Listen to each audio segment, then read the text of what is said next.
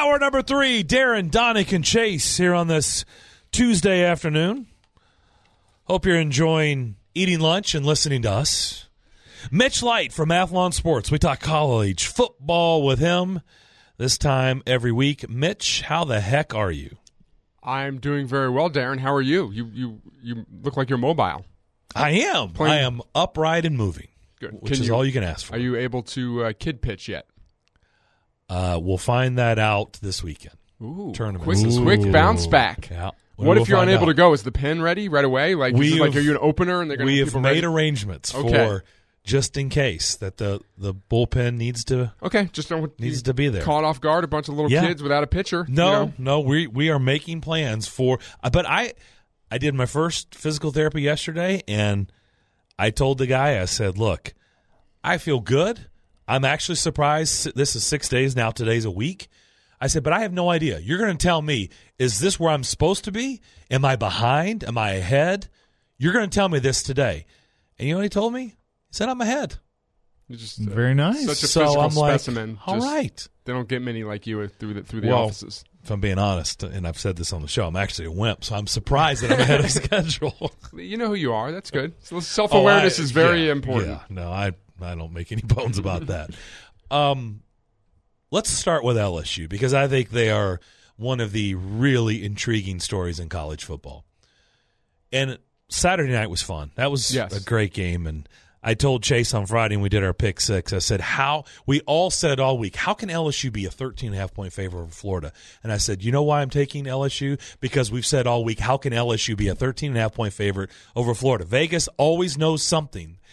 The minute we question their line, you're going to get burned by it. So I said, I'm taking LSU in the points because they know something. And sure enough, they win by 14. And uh, but it was a nice back and forth game, and they they get the late touchdown to win by a couple of scores. I wonder what Le- I know. Les Miles has got his own thing going. I can only imagine if he wasn't coaching, what he would be thinking right now. But I wonder what is going through his mind because this has been talked about for so long with LSU's offense, and now here's the guy that everybody had on a hot seat. Nobody thought was going to make it. It was almost like a desperate hire, right? They wanted Jimbo Fisher so bad. Then they went after Tom Herman. They just they couldn't land their big fish, and so they settle on Orgeron. And here they sit right now, the number two team in the land. Well, it, it's what it me you know the, you you compliment for Edo for uh, talk about you understanding being self aware. He Edo was self aware, realizing that the LSU uh, program needed to change some things offensively. To his credit.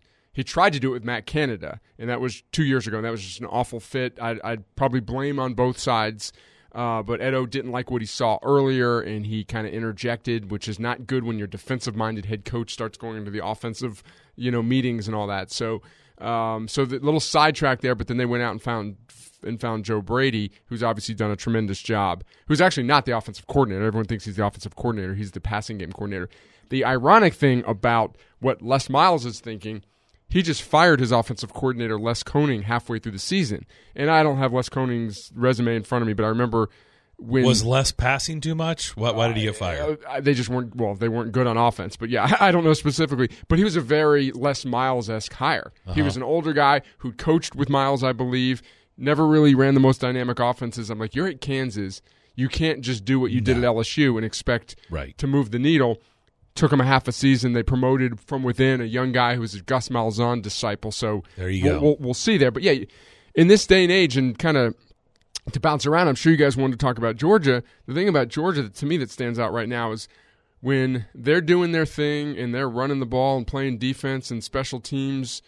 It's great. It's old school. You know, we, we, we've recruited great. We've got all these players. But when they lose a game like that, Georgia fans say, hmm, look what LSU's doing. Look what Alabama's doing. You know, Nick, Nick Saban kind of opened things up a few years ago. Look what all these other elite programs, Ohio State, are doing offensively. Why are we stuck in the Les Miles? You know, they, they, they- Georgia to me is playing a lot They- like they LSU did a few years ago. Okay. Not really opening things up as much as they, they could or should.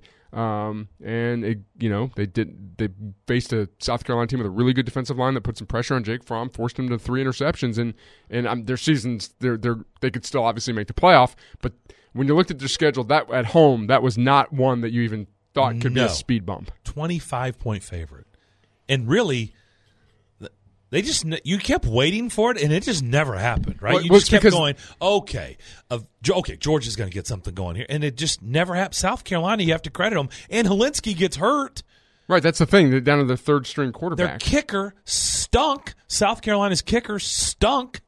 He could have easily cost them the game, and it was ended up being Blankenship of Yeah. all people. Right, who's been one of the best kickers in the country. And, you know, that's the thing. Georgia was moving the ball, so you kept waiting for them to, okay, well, they'll get up seven, they'll get up 14, they'll separate them. So sort of like the Tennessee game, you know. Right. You know, they, they struggled, but th you thought they were the better team when you were watching those teams on the field. And they are the better team. If they played again this Saturday in Athens, I'd pick them to beat South Carolina again. Uh, but just teams like that that don't play a lot of close games, when the game gets close late, I know they got a veteran quarterback and all that, but the pressure starts to mount, and you can. It's almost worse being at home in that regard. You you can sense the eighty ninety thousand people like looking like what's going on here. We we should not be in this situation against South Carolina.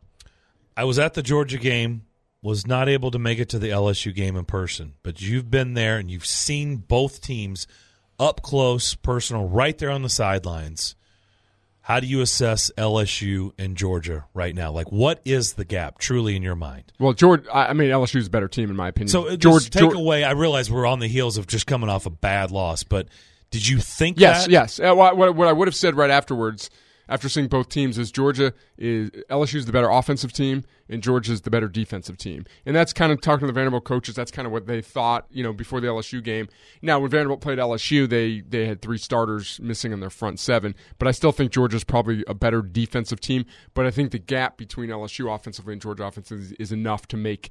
To, to, to make you know give the edge to LSU. Like if they played on a neutral field this week, I would I would pick LSU. I, what do you guys think? LSU would probably be about a three and a half point favorite or more. That seems right. That's about right. Yeah, uh, so much talk about you know Clemson receivers or Alabama's receivers, but what is it? Chase, Ja'Marr and Chase. Jefferson Jeff, is Justin Jefferson, who was a Jefferson two, and borderline Chase. two three star recruit. are ridiculous. I mean, you could make a case they're the best receiving tandem in the country. Yeah, I, I after or during the LSU game, uh, Cole Cubelic was on the sideline uh, working SEC Network, and you know he sees the league, you know, and knows the league well. I asked him that same thing. I said, "How would you compare LSU's wide receivers to Alabama's?" Because I said to me they look better or as good. You know, I haven't seen Alabama's in person this cr- this crop. He goes, "LSU's are more. I mean, Alabama's are more track guys. They'll run by you. LSU's a little more power." In, in, in athletic, um, but I, I think LSU, Alabama's core is probably a little deeper you know Waddle, they Smith, they, they they go a little deeper than than LSU's, and LSU's had some injuries. But you're right; those Burrow is is so good at delivering the ball, and that's I was on a radio show in, in, in Omaha, Nebraska, and they wanted to talk Nebraska. That wasn't fun. But the guy asked me, the host asked me about you know this LSU offense and all that. I said it is great, it is phenomenal. Joe Brady, give him all the credit in the world, but let's see where they are next year you know, not saying that they they can't be good or won't be good, but I think Joe Burrow is so good, so poised, the perfect guy for this offense. I don't know, like Miles Brennan might be the quarterback next year. I don't. We can't sit here and expect to plug him in and, and average forty points a game. So I think that's that will. We'll see the sustainability. Like Alabama's offense is great every year. They, I don't think it's the system. I think it's the players. You know, you got Tua, you got wide receivers, you got running running game. I'm really interested to see what LSU is next year with a different quarterback. How did I mean? Can you, can you imagine if Joe Burrow was out on the free agent market today? If he was in the portal, what it would be like? So, how did they get an Ohio kid out of the state of Ohio? And I'm not doing the Colin, Right. Colin Cowherd, that whole thing with Urban Meyer, but an Ohio kid away from Columbus, away from Ohio State, and how did they get him to a program that isn't quarterback you? So, how did that all play out? Because today they would be lined up for miles for Joe Burrow. So, how did LSU? I, I remember the, the recruitment after the, you know he uh, lost the job to Dwayne Haskins. His dad was a longtime offensive coordinator, I believe, at Ohio U under Frank Solich. In fact, he just retired this offseason to watch his son play. And I think it came down to Cincinnati and LSU. Cincinnati was, although they've got a good quarterback crap. too. It was more Cincinnati was the safe in-state pick. Sure. but he wanted to test himself against the best. As you can tell, as we know now, he's a really confident kid, and he wanted to go play against the best with the best. And sure, LSU had a reputation of you know being kind of stagnant offensively, but if you look around the landscape, there was nothing. You know, who's the the Purdue kid who uh, who, had his eligibility had been exhausted. The transfer from Purdue who went to LSU. I'm drawing a blank on his name, Well, so the, the only competition for the job last year would have been Miles Brennan, who Okay. was a true sophomore. So I think he looked at the Denny Etling. It was the guy that's Yeah, yeah, Etling, So I think he looked at this like I've got to. Ch- if I can beat out this Miles Brennan kid, I'm going to be a starter for two years at LSU. He he follows recruiting. He knows what running backs. He knows their offensive line and wide, and wide receivers. So, you know, obviously he made a really good choice there. Um, but I, think it's just a case of a kid looking to play big time football. To te- you know, he was at Ohio State, lost a job. He did not want to go play in the AAC. He wanted to go play in the SEC. So everybody's caught up in LSU right now, and I get it. It looks really good. But November 9th is setting up for the college football game of the year. It's in Tuscaloosa, so let's just play sports talk radio game. If it was in Baton Rouge, do you think LSU would be the favorite? The slight favorite? Okay, one thing about betting lines, and you guys know this, and sometimes I'm off because it's not necessarily what Vegas thinks. It's it's based on the public perception, and I still think Right. Alabama. So I'd say no. Okay. But it's going to be a field goal or less. Right? Yeah, I think uh, right now, no. If they didn't play any other game, if the game was this week, I would probably put I, I would put Alabama. I I would think Alabama might be a six point favorite in Tuscaloosa. Okay, so you think the game there will be Uh, I think because of public less than a perception. touchdown. Yes. Okay. I I would not hesitate to pick LSU. You know, I have to I have to see what happens over the next few weeks. Here's the thing: uh, LSU looks really sexy offensively, but Alabama's going to light them up too. I mean, this game Yeah. it, it might be it might be you know f- Well, what A Big they- 12 game might break they out. skunk them last year in Baton Rouge? twenty five nothing, right? Yeah, they they blanked them. Yeah, I mean, they so- got shut out in Baton But, Rouge. but I think both teams will score a ton of points.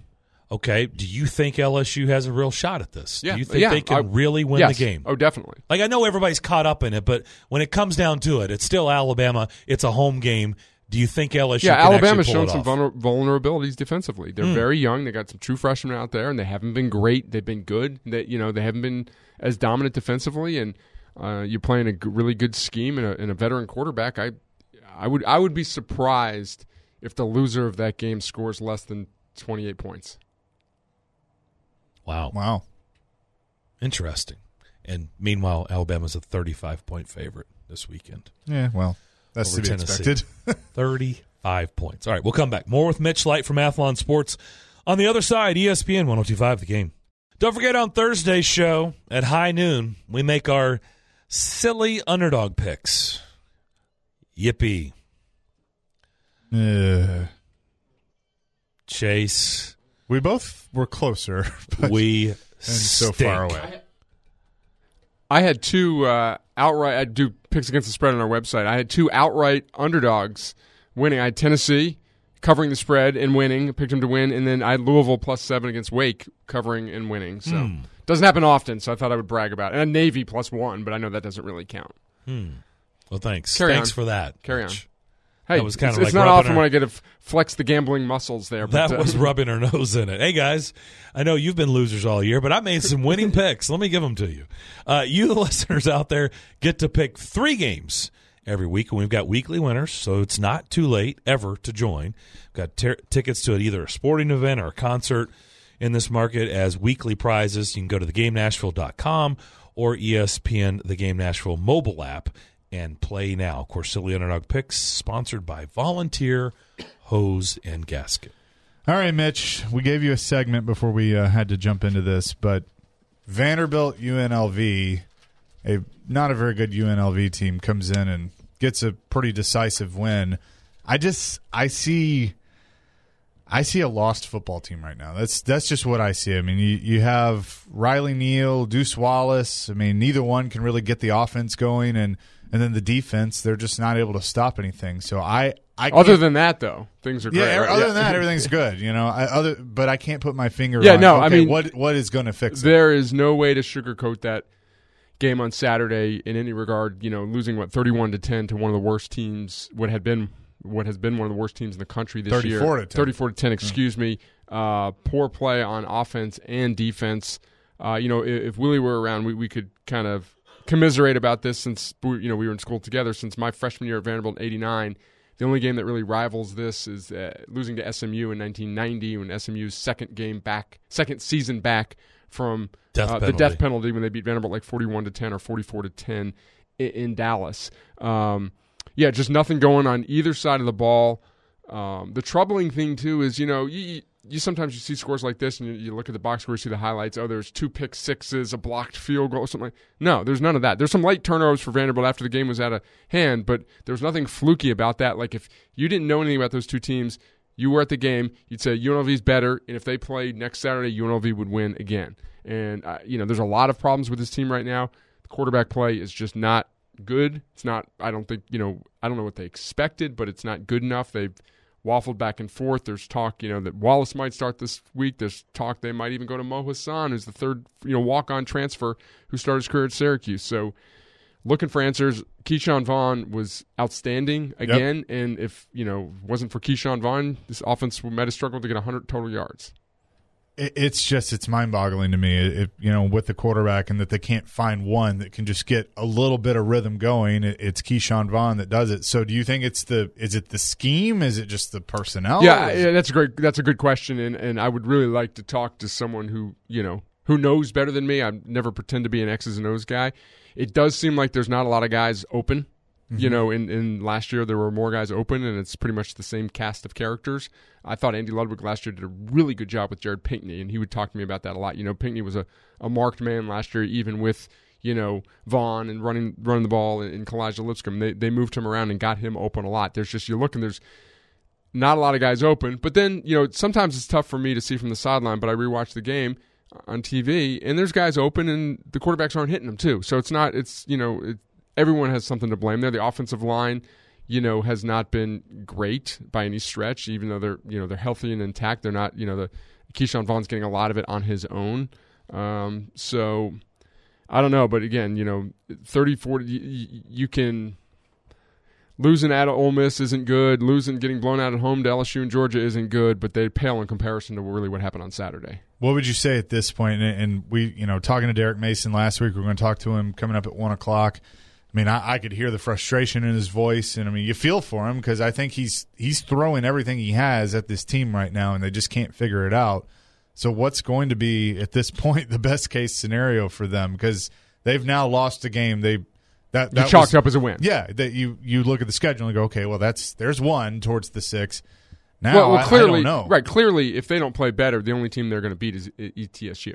I mean, clearly yeah. they're not good enough right now to to, to beat an SEC team on, on their schedule if they continue playing like this. Let's be honest. I mean, it's not. It's very uh, slow clip, but Tennessee's getting a little bit better. I mean, they're coming off a, yeah. a win they had to have. Oh, definitely, definitely. So you know, yeah, I, I deal with Coach Mason a lot in the locker room after the game. You know, getting him ready to interview Joe Fisher. You know, Joe Fisher interviews him, and, and you know, he just it was sort of like last week, you know, different levels like mad one week, frustration another week, and just last week it just looked like someone didn't have the you know was looking searching for answers and couldn't find the answers, and you know it, it's I keep repeating myself, but it starts at the quarterback. If you're not getting good quarterback play, it's really difficult to, to move the ball. Mm-hmm. If you can't stop anyone, you know, UNLV had not run the ball well at all in recent weeks. They did earlier in the year, and then against some poor teams they had not run the ball well early. They had like 75, they would average like 75 yards rushing for the season or something like that. They had 75 yards in the first half. So they're moving the, the offensive line. They're getting big yards, and then they play action for a touchdown. It's just like not, nothing was working on either side of the ball. Play Missouri this week, and uh, we talked to Rod Gilmore earlier today, who had their game last week and was very complimentary of Missouri and Kelly Bryant, and that you know they're a team that coming out of the gates struggled a little bit, but now that they've gotten into a rhythm, I mean, they look like they belong atop the SEC East, uh, along with the Georgia and a Florida. Um, and you know they, they come to town. It's another home game. I think this is going to be a tough one for Vanderbilt to try and get anything oh. going oh. because Missouri is just clicking right now. Yeah, two things on Missouri. I think we, we might look back at that Missouri at Wyoming game, 37-31, as like the weirdest yeah. weirdest scores. I, I haven't done this recently, but I used to write like the ten weirdest score like in the offseason on our website. Yeah. You just go back and like that that that box score makes no sense.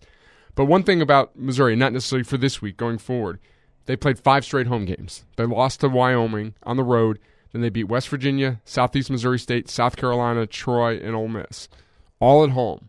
So uh, I'm with you. They're good. The, the the computer rankings like them. All the analytics like them.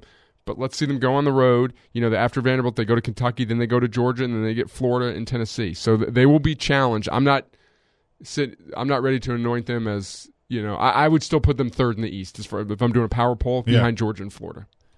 How does Georgia rebound they got Kentucky this week, so you kind of feel bad for Kentucky, but that was a bad, bad loss in South Carolina. I mean, we've talked about Will Muschamp. We had the kind of the hot seat conversation last week. I, I think a win No like that saves your job at least for another year. But eh, they did they they did not look good. Yeah, Will, that Will, loss. on that note, Will Muschamp um, said after the game that there's no one in the stadium except our players, our players' parents, who, and, and then he caught himself and he said, and Ray Tanner, who believed we were going to win that game.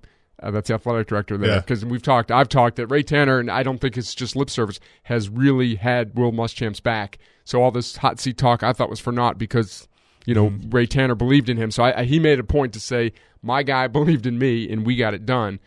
For South Carolina, for for Georgia, you know they just I think they need to be a little more dynamic on offense. Um, but you know they, they Fromm, who's been almost flawless in his time as a starter, you know rarely makes a mistake through three interceptions. Um, it's clear they don't have the established playmakers on the outside like the LSU's and Alabama, some teams like that. They're young; those guys, Blaylock, and uh, some of those guys are five star uh, recruits. They're just not experienced enough. So I, I still think they're good enough to win the East. I think that Florida Georgia game is going to be great. We've seen, you know, you guys saw the stat. I'm sh- I'm sure since the playoff era started, what there's been like five top three teams to lose to an unranked opponent at home, and four of the five made the playoff. You know, I'm, I'm probably botching a little bit, so it's far so from. you're saying they're not it, they're not out of it, and they dropped a tenth, which yeah, I mean, by by no stretch of that, because you know if they they will have a win over Florida, they'll have a win over Texas A&M. That's nothing special. They'll have a win over Auburn and a win over Alabama if they run the table. You tell me that's not going to get in the play. Winning, Yeah. winning the SEC championship with those three quality wins, there's no doubt they'd make the. but I think they have to win the SEC championship. Yes, yes, yeah. Their margin for error is, is slimmer. And now, when we, we, we say that, but if the team that we saw on Saturday shows up every week, then they're not going to win the SEC. You know, they've got to go back to where you know, what we think they can be at least. Yeah, Jake Fromm. That was that was not a Jake Fromm outing. You think he'll look good in blue though? Just just wondering. Titan blue. Yeah. I, I don't know. I wouldn't. I, I, I don't know. He would not Like, be I'm my very- top guy. You know what? I'm very curious to see how Burrow and Fromm end up grading out for the next level. Yeah, Fromm has that look of a stereotypical NFL quarterback. You know, he's tall, he can move enough, uh, smart kid and stuff. But uh, I'm I'm interested to see, you know, where this. What would be interesting if Jacob Eason goes ahead of him in the NFL Yeah. draft. I mean, it doesn't. Because I've seen his name in a lot of rankings. So yeah, so I, I think there's a really good crop of quarterbacks this year. Um, I don't, you know, don't pretend to be a scout. I'll be interested to see where Fromm sits, you know, after the season, after the combine, senior Senior Bowl, and all that. Well, he won't be at the Senior Bowl because he's a junior, but uh, I'll be interested to see where he ranks. There's going to be a lot of quarterbacks come out that's going to get Yeah. people's attention. It's just a matter of will they translate to the NFL I mean, level, which is cou- always We got wild cards like Jalen Hurts and, and Kelly Bryant, Yep. you know, I- Herbert. And, and you Yeah. say, well, Herbert, oh, look at that. Big, tall. He's exactly what. Yeah, but Oregon quarterbacks, for whatever reason, Right. it just hasn't right. hasn't been great at the next level. KJ Costello at Stanford who's been hurt. There's just off the top of my head, there's there's it's going to be a good crop of quarterbacks. hmm All right, more with Mitch Light.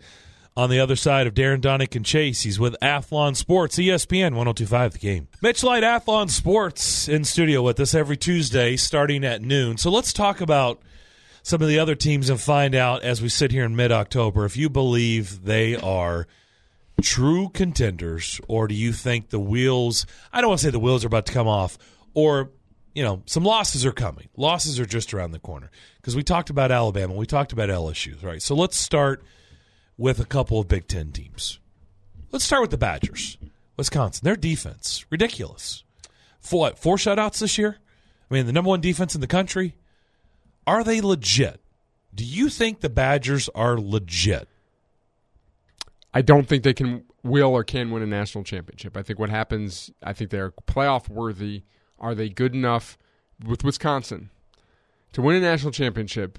In a three game period, they'd have to beat Ohio State, assuming Ohio State wins the East, and then some form, some combination of LSU, Alabama, Clemson, Georgia, Oklahoma. Can they win three games in a row? I don't think they can. I think they're limited offensively. They're just not dynamic enough. Here's an interesting point. Is about- it just the pat? Because they can run. Yeah. We know they can run. But Yeah. just they don't have the dynamic pass. They've got Quintus uh, Quintez Cephus is a really good wide receiver, but they don't. Other than him, they don't have the the amount of weapons at, at receiver. And Jack Coan's had a nice season at quarterback, and you know could prove us all wrong. They have to date. Here's an interesting stat that I just was talking to someone about. Wisconsin has outperformed the spread better than any team this year. Just you know, what- if you Have add up the- covered every game. yeah, yeah, they've covered every game, or Wow. just the, the the margin of victory with the spread, whatever whatever that formula is, add them together. Wisconsin has outperformed the spread. LSU's two, I think, and it's not even close. Uh, so Wisconsin, you know, a lot of that is, you know, when you win forty nine nothing and sixty one nothing, you're going to outperform the spread. So I think they're a, a fascinating team, but you know, they- they've given up twenty nine points all season. It's crazy. They are they're points for and points against. Um, there's quite a gap. Uh, Forty two point five to four point eight. Yeah, I was going to say 255 points they've scored. 29, as you mentioned, is what they've given up. And, their yards per play, they average six point three. They give up three point one. So they're basically they're more than doubling up their opponents on every uh, every snap of the ball, which is pretty good. Yep, four shutouts this year. The only two teams they didn't shut out, and they were in control.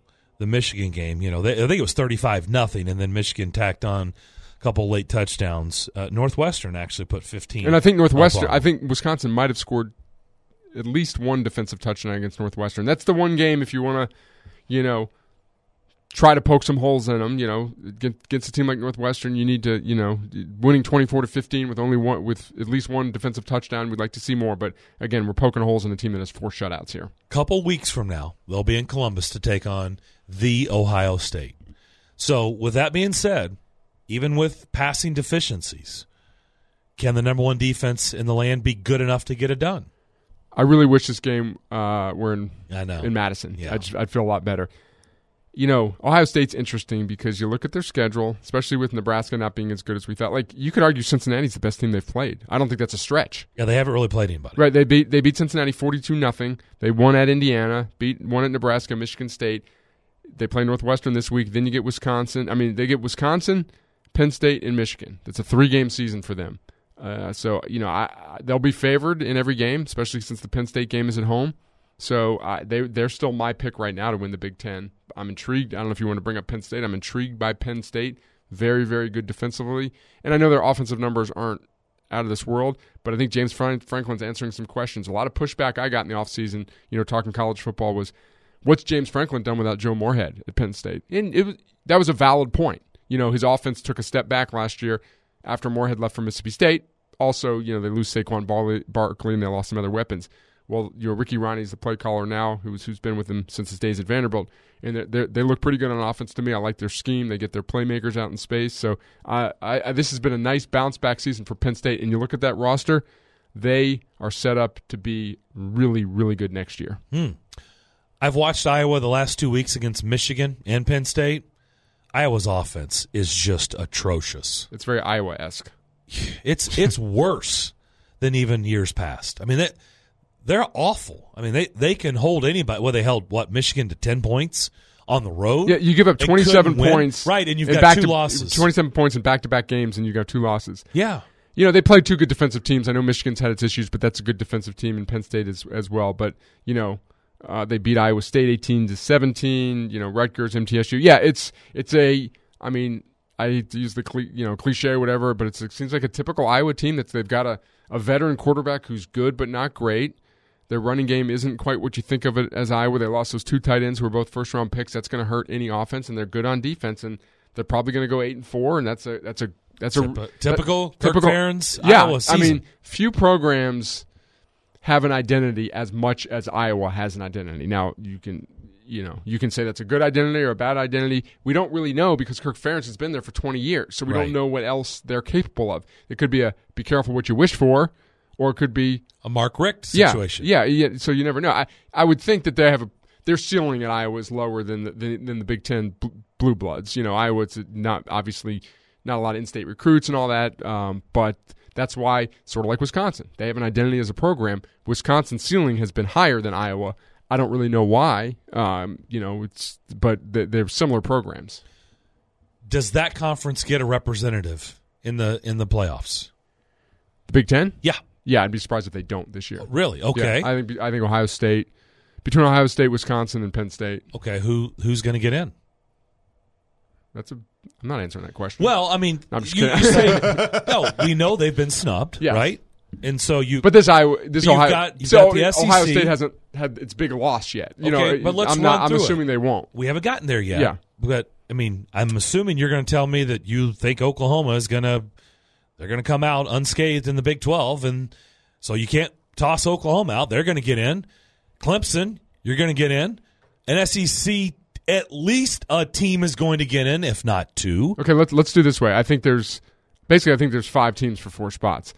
The way I'm, we're going to do it here, I think we're going to assume Clemson because of their schedule, Right. And, and then I think we're going to assume SEC team A, what- whoever that is. Yes. Alabama or LSU. Probably. Yeah, or, yeah, or Georgia, Georgia, yeah, whatever, Georgia. which would help the SEC probably. And then and then you've got Oklahoma, Big Ten, SEC team two. So I think right now, and then you Oregon's a dark horse. Oregon's a team that's give, has not given up more than seven points in a game since the Auburn game. I watched them. I don't see it. Great, I- great defense. I- yeah, but I mean, gosh, they Okay. had to come back at the end to beat Cal at home two weeks ago. I mean, they were. I thought they were going to lose that game. They were like a 19 point favorite. They almost lost that game. yeah, and they just lost their best pass catcher there. So I, I, I mean, I, I could, I could pick four teams right now, but it would just be a, a, a guess. I mean, I, I would pick, like I said, I picked Clemson, Alabama, LSU, and Ohio State. So you think Ohio State's? You no, I, I just said that. I mean, So seriously, I'm just, I'm just, I'm just at the top, off the top of my head. I just, I, you know, Oklahoma could lose to Texas in the championship game like they did last year. They could lose to Iowa State. You know, Hmm. there's what did last week teach us? Unexpected losses. If I was, if you asked me that same question in this chair last week, I would have had Georgia. Yeah, right. probably say Georgia and LSU or Georgia and Alabama. But- and they're not dead, by the Right, way. no. Georgia's not dead. They But- can. I mean, right. they have to run the table, but they're not Well, dead. And, and then doesn't that set up a situation that if Alabama, well, LSU or Alabama, one of the two runs the table to the SEC championship game, and then they lose to To Georgia. Georgia, it, that's setting up for two teams, right? I From mean- the SEC again. I don't think you disqualify a team for losing in the SEC championship game when they've been undefeated They're all not. Right. going to leave. They're not going to leave out. I don't believe the the Georgia LSU winner. If they lost to Georgia in Yeah. the SEC championship game, I don't think they get left out. And then you're going to take the SEC champ. Right. So Right. th- then what? I, let's talk in December. We'll find out. I mean, it's it's fun to talk about, but you know, every week the scenarios get fewer and fewer. There's there's you know, you know team a team will lose here or there. You know, uh, Alabama and LSU will play. The, the loser won't get knocked out, but things become more clear every week. Um, I, like- I, I think it's still interesting that the loser of that game, depending on how the game goes, how close it is, like if it's I think a I know shootout yeah. to the very end, and then let's say LSU loses on on a last second drive, and that's their only loss, and then Alabama loses to Georgia. I mean, you you got a mess because all three of those teams have a have a legitimate case, and so do other teams. Here's what I like about this scenario this year, and it's going to stink for a team that left out. I think we have more than enough really good, fun teams that will all want to see in the playoff. It's not Notre Dame's fault. They lost in the playoff last year. People say they didn't deserve to be there. I don't agree with that. I think any team you put at number four probably would have gotten blown out by Clemson. Look what Clemson did in the next round. I think we were searching for a fourth team last year where they'll be where this year it'll be difficult to leave out that fourth team or fifth team. I think there's there's more really really good teams this year. By the way, Florida, we've just left them for dead. They lost in LSU. They're not dead either. I mean, they, they can beat Georgia. If they Right. beat Georgia, they're in the same boat. They're going to get to the SEC championship game, and they'll have the opportunity to knock off Yeah, I either mean- Alabama or LSU, and they, they could get in too. Utah's playing very well. They've got a what a three point loss at USC. Their their their offense has been incredible of late. They they win the Pac-12, they'll be in the mix too. Notre Dame's past, keep them out no matter what. No, I don't. I, their past should not keep them out. They should be judged. Uh, this team should be judged as if it's Notre Dame's 2019 team. I know there's some you know human nature that they might not do that. I think Georgia losing does not help Notre Dame a, at all. Um, but you know, I, I just kinda I, feel I don't subscribe to that theory. Oh, they lost last year. Well, so like I said before, a lot of teams would have lost in that spot. A lot of teams would have lost to Clemson. Yeah, I don't think In it's 2012 I don't think it's seven the years losing ago. last year. I think it's the pile-on theme, and it's it's fair, but it's out there, right? Well, I don't- I Notre think it's fair to judge every the- big game. Notre Dame they lose, right? The big games they lose, so that's out there. You know Yeah. that stigma's out there, and if it's a if it's a human group, the human element in play, you have to believe that'll creep into the room, right? I would hope the the committee, the coaches in the committee, would not just say because they they they lose every perceived big game that they do not belong in the playoff. Now they didn't play great against USC last week; they could have lost that game. So I think they've got a long way to go before they we really talk about them as a legitimate candidate. Let me ask you both this question. Key word, by the way, you just said was hope. Yes, You hope. You've talked to Bill Hancock, the chairman of the college football playoff, every year at SEC Media Days, Yep. and anytime the conversation of expansion comes up, he's very quick to dismiss it and say, "No, we we're happy, everybody's good." Is this the year, as things stand in Week Eight, where there could be a legit argument that they actually have to look at it and go, "We have six teams that really could be in." And I'm not saying, and I don't mean they're going to expand on the fly. I mean like that they actually have to get in a room and go, okay, should we actually consider expansion? I think this point? public sentiment affects that, and I think for years and years, despite what Hancock would say about we're not going to the playoff, the public pushed a playoff, the college football world pushed a playoff, and eventually happened. If this happens, if this scenario comes to fruition this year, and then next year it's sort of like, oh, there's only three good teams, Yeah, then I think that's a setback for this argument. But if we have two or three years strung together where there's some really, really good teams and some name brands, whatever left out, then I think we see that push. that's what has to happen, in my opinion. There has to be, you know, consecutive years where you have six to seven teams that are trying to to get in and could could deserve it. Or eight. All right. Yeah, six or eight would be fun, wouldn't it? Yeah, I know. I, I'm fine with eight. I'm not like one of these hardcore like, oh, it has to be this or it has to be that. Like I'm easygoing, guys. You know me. Like I'll I'll watch anything, and you know six would be fun. I think eight's the cleanest. Then you get the whole argument. Well, do you, do you have automatic qualifiers, automatic Right. champ? You have then byes you, or buy- how do does you, want- work? do you want a, Iowa team that's five and three and upsets Ohio State? That's probably not the best for the sport, but it rewards I'd want championships. the, the eight best teams. yeah. That's would you would I you want the seven best teams and then a group of five automatic qualifier? I I mean, what are they going to do? They're going to play the number one team. Yeah, and then they're going to lose every year. Okay, maybe gives you a give incentive for the number one team. Uh, I don't know. I, I want. I, the I think best I think teams. I think in any eight team playoff you're going to see a group of five team. Yeah. I think that appeases. at some point I would almost like to see the group of five could have have something, you know, that have their own thing and and crown their own They champion. the, the, the top group of five programs don't want that though. yeah, because know, they- they 'cause they want- want to be with the big boys. Big boys, right? Yeah. Mitch, good stuff. Thanks for doing this as always. No problem. Enjoyed it. Mitch Light from Athlon Sports every Tuesday starting at high noon. Don't forget Derek Mason at one o'clock. His weekly chat with us. Also, we'll head to Vegas at 1.30. We'll come back, close out hour number three next.